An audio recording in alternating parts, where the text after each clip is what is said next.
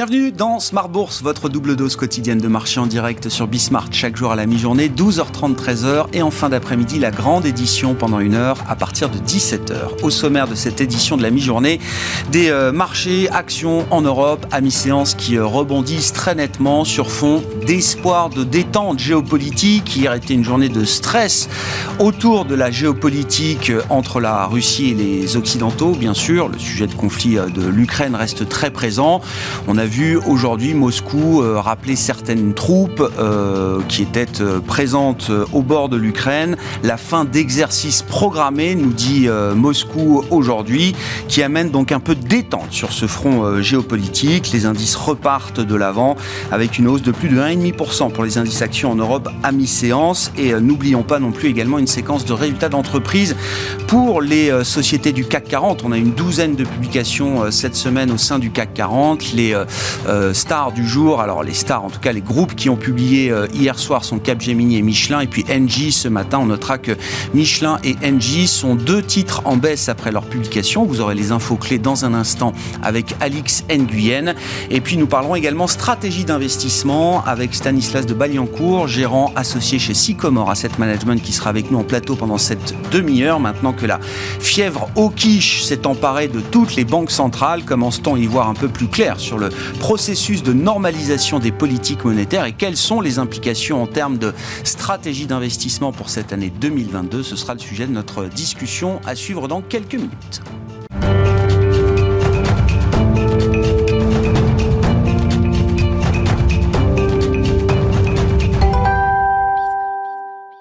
C'est donc la géopolitique qui est devenue depuis euh, quelques, heures le sujet immédiat et dominant pour les marchés avec euh, aujourd'hui des espoirs de détente euh, sur le front entre la Russie et l'Ukraine qui amènent les indices actions à rebondir. Les infos clés du jour à mi-séance en Europe, c'est avec Alix Nguyen. Paris semble faire un refresh sous l'effet d'une annonce, celle du retrait de soldats russes basés près de la frontière ukrainienne, événement perçu comme un signe de désescalade quant aux tensions entre les deux pays. On retient aussi que le président ukrainien a laissé entendre qu'il pourrait finalement renoncer à son projet d'adhésion à l'OTAN.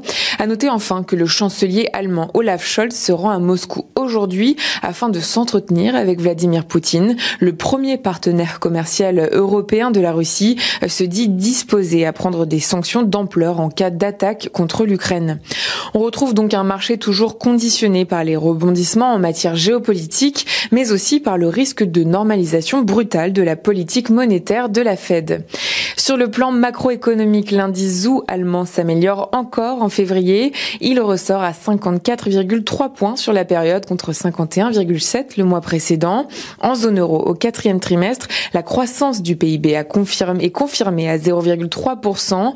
Sur un an, le PIB a progressé de 4,6%, identique là aussi à la première estimation fournie fin janvier.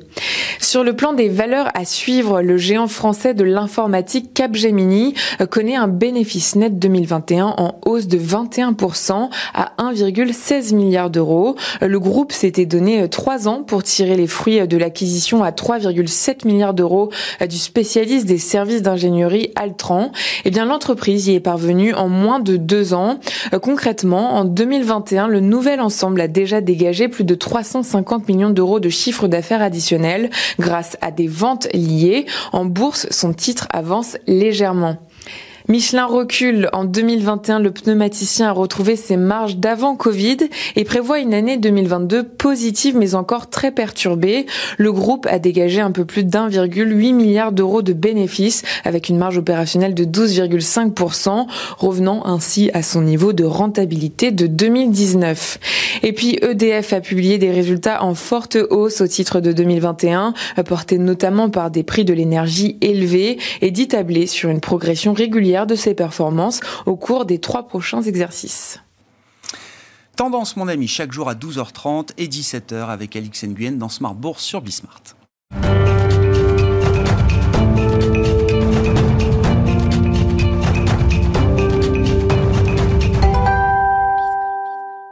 Parlons de la Chine pour entamer cette euh, édition de la mi-journée de Smart Bourse avec Laetitia Baldeschi qui nous rejoint par téléphone, directrice des études et de la stratégie de CPR Asset Management. Bonjour et bienvenue Laetitia.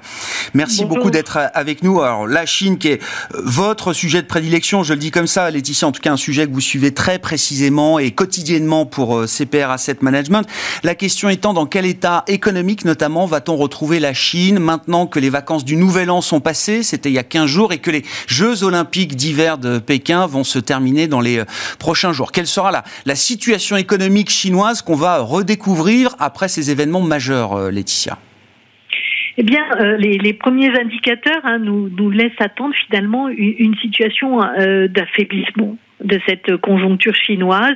Euh, en tout cas, si on en croit les, quelques chiffres glanés euh, de ci de là, euh, puisque je vous le rappelle, en début d'année, nous n'avons pas hein, de statistiques d'activité réelle mensuelles sur le mois de janvier.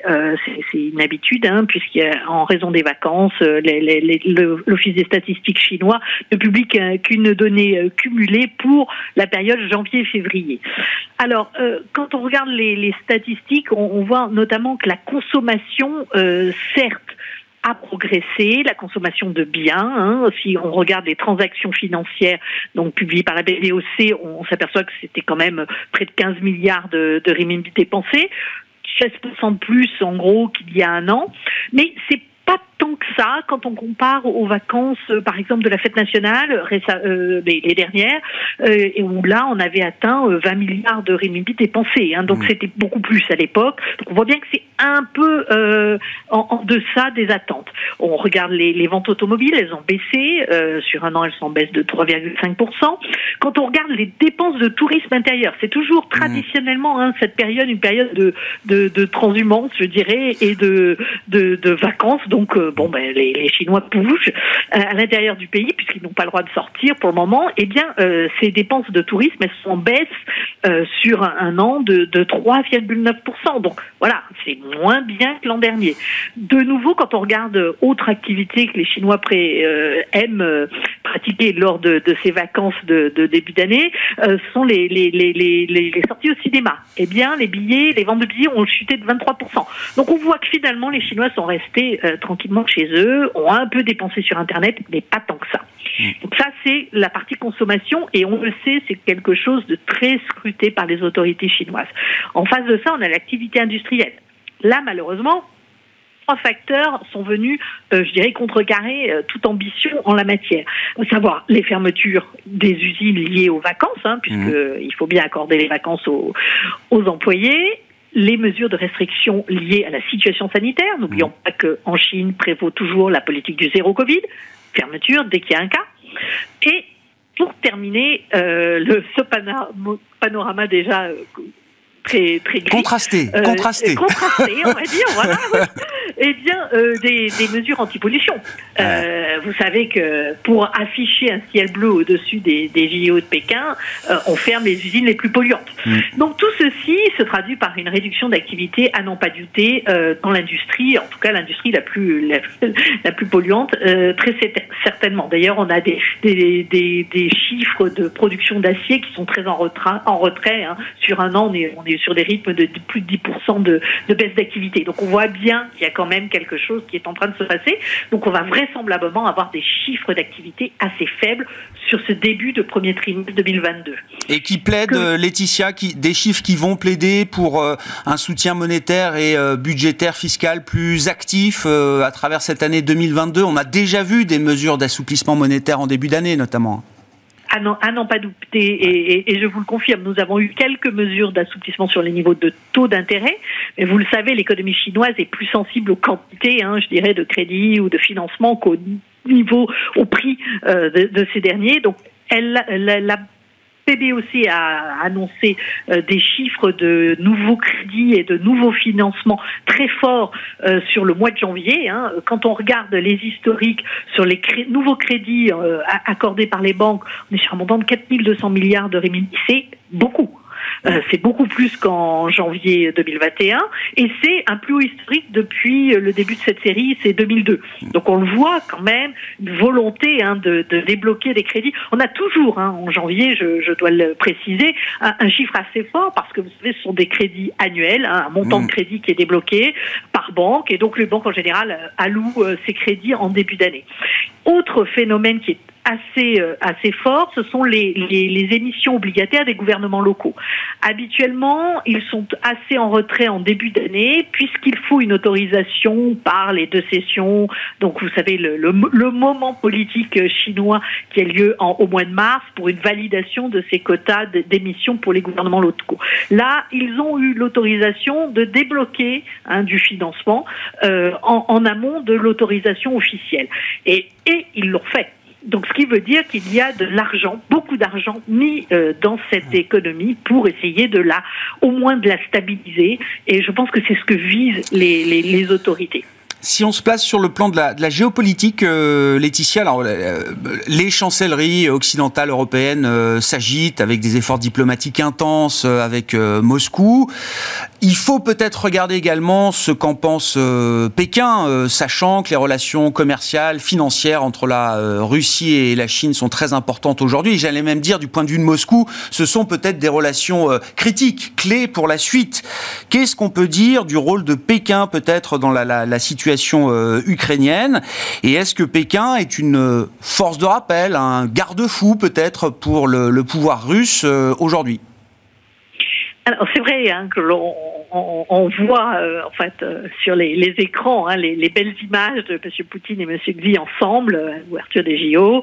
il y a beaucoup beaucoup de liens, il y a beaucoup de d'accords de, entre ces deux pays et finalement, eh bien, comme il y a un ennemi commun qui est les, qui sont les États-Unis, ben voilà, on, mm. on, on s'assemble et, et, on fait front commun. Alors il y a beaucoup de liens commerciaux effectivement et la Russie hein, développe du, de des approvisionnements en gaz, la Chine a besoin de sortir du charbon assez rapidement compte tenu de ses engagements internationaux en matière de décarbonation de son économie.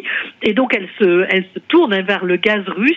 Et d'ailleurs, euh, les, les, deux pays viennent de signer un, un, contrat sur le long terme hein, pour euh, cette fourniture de gaz russe à la Chine. Donc on voit bien qu'il y a des accords importants. Euh, je, crois qu'il faut vraiment euh, garder ça en tête. Ensuite, Xi euh, regarde avec attention ce qui se passe sur ce conflit entre la Russie et les États-Unis, euh, ne serait-ce que pour voir quel est le potentiel engagement des États-Unis en dehors de leur territoire, euh, avec peut-être une hmm. vision sur Taïwan. ne n'oublions pas que comment anticiper la réaction de, des États-Unis sur un, une potentielle invasion de Taïwan pour les Chinois. C'est aussi dans leur leur leur leur euh, je dirais euh, réflexion de vision. Ouais, bien sûr, dans leur radar. Dans leur radar. Euh, maintenant, sur la problématique ukrainienne, je pense que les Chinois euh, ne verraient pas d'un bon oeil que la Russie envahisse l'Ukraine parce que c'est c'est contraire à leur vision hein, de, de la de, de, de, la géopolitique et du et du respect des frontières. Ils sont très à cheval sur le fait que chacun gère la situation à l'intérieur de son pays et qu'en aucune façon on ne va envahir un pays adverse. Je dirais que pour Taïwan, la, question ne se pose pas puisque les Chinois pensent que c'est une île chinoise. Donc évidemment, ils peuvent faire ce qu'ils veulent à Taïwan. Mais dans l'esprit chinois, euh, l'Ukraine est un pays indépendant et donc euh, la Russie ne doit pas euh, interférer sur sur ce territoire-là. Donc je pense que c'est finalement une force de rappel pour la Russie parce que la Russie pourrait euh, se passer euh, du, de l'Occident, puisque hmm. depuis 2014, on a vu que les économies se sont quand même, euh, l'économie russe s'est refermée, hein, enfin, hmm. s'est détachée du monde occidental en réaction aux, aux sanctions. Donc euh, elle est déjà un peu moins liée. Mais elle a besoin de la Chine.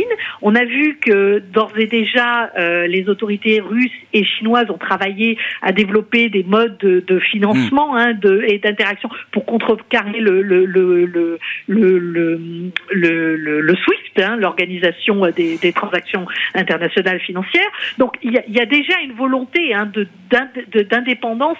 On a vu dans les réserves russes, les réserves de change, qu'il y a moins de dollars, moins d'euros et vraisemblablement plus de renminbi. Donc voilà, on est dans cette optique-là où on, on se détache un peu du monde occidental et on se rattache à la Chine. Donc il me semble que euh, Moscou ne cherchera pas à se mettre euh, à dos euh, Pékin dans cette affaire-là. Merci beaucoup Laetitia, merci pour cet éclairage économique et géopolitique. Laetitia Badleski qui était avec nous par téléphone, directrice des études et de la stratégie de CPR Asset Management.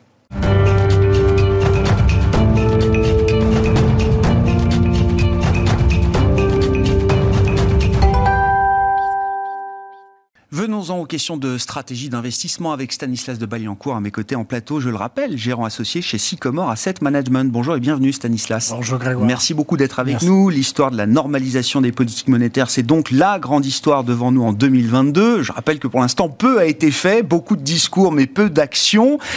Maintenant que la fièvre au quiche s'est emparée de toutes les banques centrales, que tout le monde a pu faire part de son avis euh, plus ou moins éclairé sur le, sujet, euh, que le marché a réagi également à ce changement de ton. Qu'est-ce que vous achetez? Est-ce qu'on y voit plus clair là sur le processus de normalisation des politiques monétaires? Qu'est-ce que vous achetez aujourd'hui de ce qui est intégré dans le marché? Alors, je pense qu'aujourd'hui, là où il y a eu un décalage très fort au cours des derniers mois, c'est vraiment sur la partie américaine, la Fed, où en septembre, on attendait 2 à 3 hausses de taux pour 2022. Et là, on est quasiment à une hausse minimum de 25 points de base pour chacune des réunions, ce qui fait à peu près 6 hausses d'ici à la fin de l'année, à partir du mois de mars.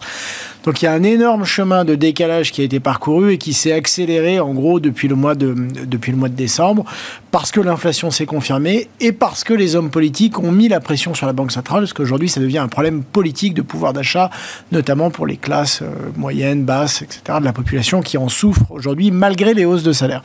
Donc ça, c'est le premier point. Aujourd'hui, le marché, il a décalé fortement. Aux États-Unis, notamment sur la partie courte de la courbe, qui a beaucoup bougé. Mm. Les taux longs n'ont pas tellement monté. Si vous regardez où ils étaient il y a un an, on est 30 ou 40 points de base plus haut. Donc en fait, c'est comme si on disait il y a un problème d'inflation aujourd'hui. Les banques centrales vont résoudre, vont monter massivement et très rapidement les taux aux États-Unis. Mais après, l'inflation va partir et on va avoir une croissance assez limitée si on regarde à 5, 7, 10 ans devant nous ce qui n'est pas non plus euh, extrêmement euh, positif comme message envoyé par le marché obligataire. En zone euro, c'est un petit peu différent. C'est vrai qu'on a, euh, on avait beaucoup moins de signaux d'une modification jusqu'à la dernière réunion de la BCE. Et Christine Lagarde a dit, bah voilà, nous aussi, on a un sujet d'inflation. Nous aussi, il se pourrait qu'à un moment donné, dans l'année 2022, on commence mmh. à monter les taux. Et alors là, c'est vrai que ça a été un peu. Les taux avaient déjà commencé à bouger, mais plutôt par mimétisme. Oui, c'est ça. aux États-Unis.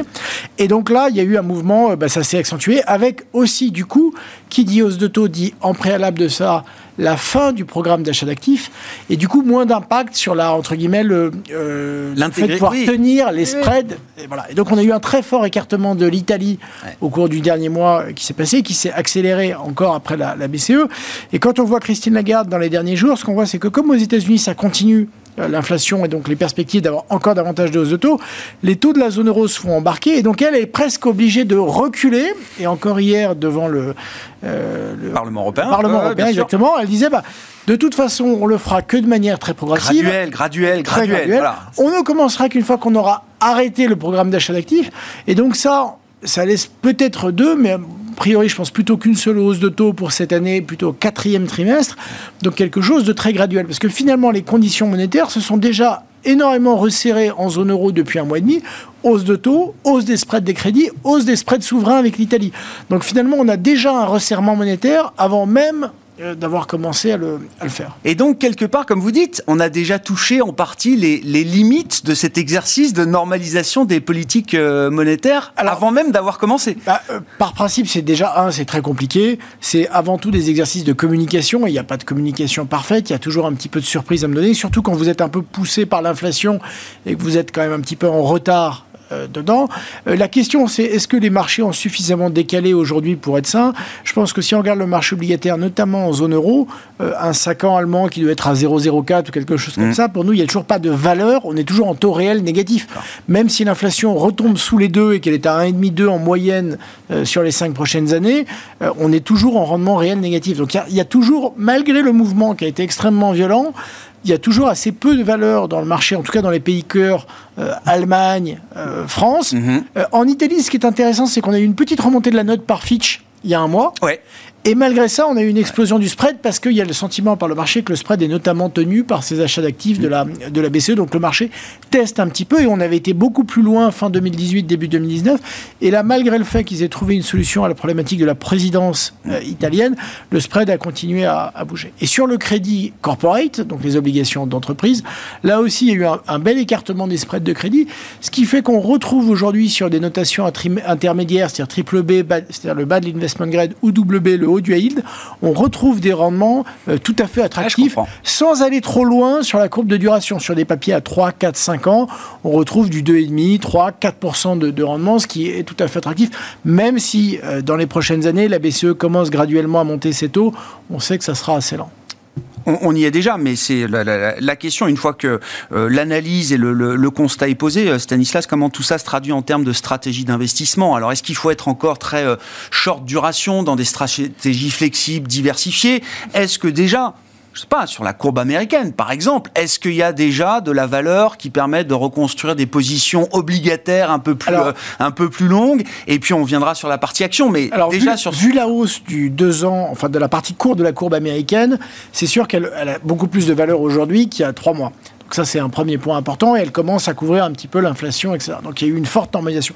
Par contre, comme les courbes se sont aplaties avec des parties 1 euh, à 5 ans qui ont beaucoup plus monté en, relatif que ce qu'on aurait pu attendre que la partie longue des courbes, il n'y a pas tellement aujourd'hui d'intérêt en termes de stratégie d'investissement à venir se positionner ou à racheter la partie longue de la courbe, que ce soit aux États-Unis ou en zone euro aujourd'hui. Elle n'a pas suffisamment remonté, ça ne s'est pas, ça s'est pas marqué. Et sur la partie intermédiaire, sur, je le citais tout à l'heure, le 5 ans euh, en Allemagne ou en France, il n'a pas d'intérêt. Aux États-Unis, ça recommence à avoir des rendements qui, euh, qui ressemblent à quelque chose. Les taux réels deviennent moins négatifs, donc c'est mieux mais c'est pas encore euh, parfait. Et ce qu'on voit aussi, c'est qu'il faut pas se tromper. On vit depuis, euh, en gros, 2008, la première crise, dans une période où les banques centrales, depuis 14 ans, sont extrêmement actives. Mmh. Et il y a eu quelques très rare période de hausse de taux, fin 2016, un peu en 2013, un peu fin 2018. À chaque fois, ça a beaucoup fait bouger les marchés, beaucoup de volatilité sur les marchés actions, écartement de spread de crédit.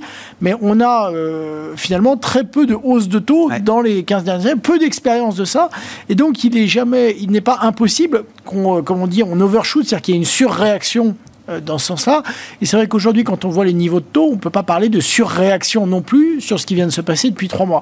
Donc on pourrait aussi aller un petit peu plus loin dans, ce, dans, ce, sens-là c'est le mood de marché, effectivement. Avec son impact aussi euh, sur, le, sur, la, sur la, la, perception des marchés, mais également sur les marchés actions. Oui, alors justement, ce décalage des courbes, comme vous dites, euh, Stanislas, c'est accompagné par une, un mouvement très très puissant lié aux valorisations des entreprises euh, cotées. Il n'y a jamais eu autant de corrélation, je crois, entre le niveau de valorisation et la performance sur le mois de janvier, euh, par exemple.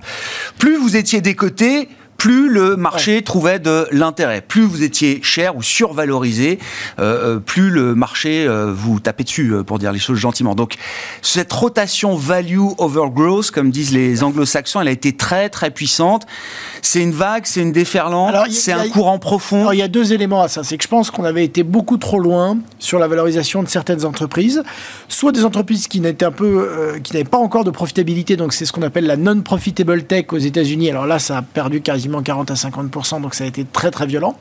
Et après, il y a les entreprises de forte croissance qui avaient des multiples très élevés. Donc là, c'est très différent de la catégorie. On parle de très belles boîtes, Adienne dans les paiements par exemple, ou ça pourrait être également L'Oréal. Dassault Systèmes, oui, bien sûr. Excellent résultat. Ils ont euh, publié au-dessus des attentes, de bonnes guidance pour 2022, mais on a simplement un petit peu dégonflé la prime de valorisation qui, même après cette baisse aujourd'hui, reste largement supérieure à, à leur multiple de valorisation historique. Donc ça, c'est pourquoi on a dégonflé d'un Donc il y a un côté où c'est tout à fait rationnel, on avait été beaucoup trop loin sur des boîtes pas profitables, et de l'autre c'est des très belles entreprises, mais peut-être qu'il faut revenir dans des multiples de valorisation un peu plus dans, dans les cadres historiques. Donc ça, et donc ces deux choses-là ont été accélérées par la hausse de taux, qui évidemment a une implication forte sur les valorisations futures, notamment dans les DCF avec les taux longs.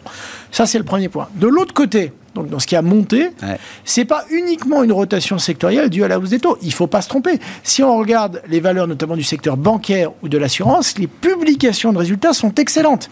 Les niveaux de fonds propres, la profitabilité, etc. Donc il y a un double aspect. Il y a à la fois une situation économique de marché, c'est-à-dire sur les taux, hmm. qui leur devient moins défavorable, slash légèrement favorable, et en plus un business intrinsèque sous-jacent qui est devenu extrêmement robuste. Donc là, il y a le vrai cocktail qui fait que depuis 4, 5, 6 mois, et même enfin, depuis une partie de l'année 2021, on a un très fort retour en grâce des valeurs bancaires, des valeurs du secteur de l'assurance, et également certaines pétrolières. Et ça, ça fait une tendance, euh, Stanislas? Bah, la, tendance, elle se crée euh, euh, s'il y a un sous-jacent en termes de profitabilité qui est là, le rattrapage qui a été fait sur les valorisations laisse, enfin, les valorisations restent encore raisonnables sur ces secteurs. Donc, il y a, si, les, si on pense, et en tout cas c'est notre avis, qu'il y a une vraie solidité retrouvée et revenue dans ces secteurs, Premier point. Deuxième point, il y a globalement des investisseurs moins positionnés sur des secteurs qui ont été structurellement sous-performants depuis 3, 5, 7, 8 ans. Donc elles sont quand même moins détenues dans les portefeuilles. Il y a un léger mouvement aussi de, de retour, de rebalancement dans les constructions de portefeuilles. Et qu'en plus, on a euh, dans les conditions de marché, c'est-à-dire pour eux, les taux d'intérêt ou le prix du baril de pétrole, structurellement des choses plus favorables on a pas mal d'éléments assez favorables à ce que ça puisse se poursuivre dans l'année 2022. C'est c'est sain parce que ça va très vite. C'est, mais il y a quelque chose d'assez efficient en fait dans la manière dont vous décrivez le fonctionnement du marché. On bah, dégonfle des parties très spéculatives, on redonne un peu de valeur au profit euh, immédiat plutôt qu'au profit de dans 10 ou 15 ans. Ce qui est sain, enfin ce qui n'était pas sain, c'était des valeurs énormes sur des entreprises qui n'avaient pas de profitabilité. Ce qui était difficilement modélisable, c'était des valeurs beaucoup trop fortes sur certaines belles valeurs de la tech, certes profitables, mais vraiment on avait été trop loin. Donc là, peut-être qu'on a déjà fait la moitié du chemin pour dégonfler le, surplus de valorisation qu'il y avait ou les deux tiers du chemin. Donc déjà on en a fait, une, je pense, une grosse partie. Et de l'autre côté, ce qu'on disait, hein, ce qui est en face a des raisons structurelles de, de, de, rebondir. Donc il y a pas juste une mécanique de marché, il y a des fondamentaux. C'est très trop facile de dire tiens les taux montent, on a de la rotation. Il y a une histoire sous-jacente qui rend assez pérenne euh, cette rotation et un peu plus euh, qui puisse tout à fait se prolonger dans le temps. C'est vraiment un rééquilibrage du marché qui justifie de, de rester constructif. Je ne veux pas prononcer le mot de, de, bear market parce que, comme vous dites, il faut rentrer un peu dans le détail. Il y a déjà des parties de marché qui ont perdu 40, 50%. Donc, on peut parler si de bear market. Si vous prenez même le Nasdaq segments, mais en dehors des GAFAM, c'est ça, voilà. On est sur des baisses. On est déjà sur plus de 20% de baisse. 30% depuis la mi-novembre. Euh, mais la partie action reste quelque chose où on va pouvoir trouver encore du risk-reward intéressant. Ce qui est intéressant, c'est que on peut discuter sur les niveaux de valorisation sont-ils encore et toujours trop élevés sur certaines valeurs de croissance Peut-être. Mais globalement, dans son ensemble, notamment en Europe, on a des publications de résultats extrêmement robustes, une demande euh, européenne bonne, une assez bonne demande aux États-Unis, en Asie, etc. Donc un sous-jacent économique bon pour les entreprises. Donc après, c'est juste une question un petit peu de renormalisation de la valorisation de certains secteurs par rapport à d'autres. Les éléments d'un bear market, euh, structurels, fondamentaux venant de la profitabilité sont pas là aujourd'hui. Après, si on regarde en avant, il y a deux craintes. Il y a que sur les taux, ça aille trop loin et que ça Ce que vous disiez, l'overshoot. Et le deuxième, mais ça c'est technique, et donc c'est moins, enfin, ça aura un impact fort sur le marché, mais c'est moins. Mais ça reviendra. Ça Le deuxième qui peut être plus gênant, c'est un, vrai ralentissement de la croissance, notamment dû aux problématiques de coûts, d'inflation, etc., qui bloquent des choses. Je pense qu'il est moins, on est moins un risque en Europe en termes d'économie. En revanche, en termes de marché, si le risque est aux États-Unis, il y aura évidemment une corrélation très forte entre les deux marchés. Il est illusoire de mm. croire que parce que l'économie européenne est un petit peu en retard dans son chemin de croissance. Euh, le marché, certes, pourra surperformer, et c'est ce qui fait depuis le début de l'année le marché américain, mais on ne pourra pas avoir un effet de, dissymétrie totale entre les deux. Et donc aujourd'hui, les taux ont déjà fait un fort mouvement c'est probablement pas complètement terminé, ça peut euh, même exagérer. Mhm. Euh, ça aura un impact négatif temporaire sur les marchés. En revanche, ce qui est beaucoup plus important et à surveiller, c'est plutôt le sous-jacent économique et en particulier aux États-Unis et la croissance. Et qu'elle soit là encore au second semestre. On s'est focalisé sur l'inflation pendant 12 euh, mois. On regardera parce que l'inflation la croissance dans les prochains mois. Exactement. je pense que le, le vrai futur, il se joue dans la croissance parce que si la croissance est là, de toute façon, pour des raisons d'effet de base. L'inflation petit à petit se renormalisera partout et parce que la technologie amène aussi un peu de déflation, etc. Donc c'est pas une vraie problématique de long terme l'inflation. En revanche, si elle casse la croissance aux États-Unis, là il y a un sujet et là les valorisations sont encore euh, trop élevées dans ces cas-là. Merci beaucoup euh, Stanislas. Merci pour euh, avoir fait part de votre analyse de marché et de ces euh, quelques clés en matière de stratégie d'investissement. Stanislas de Bayancourt qui était avec nous en plateau, gérant associé chez Sycomore Asset Management. Voilà pour cette édition de la mi-journée de Smart Bourse. On se retrouve à 17h en direct sur Bismart.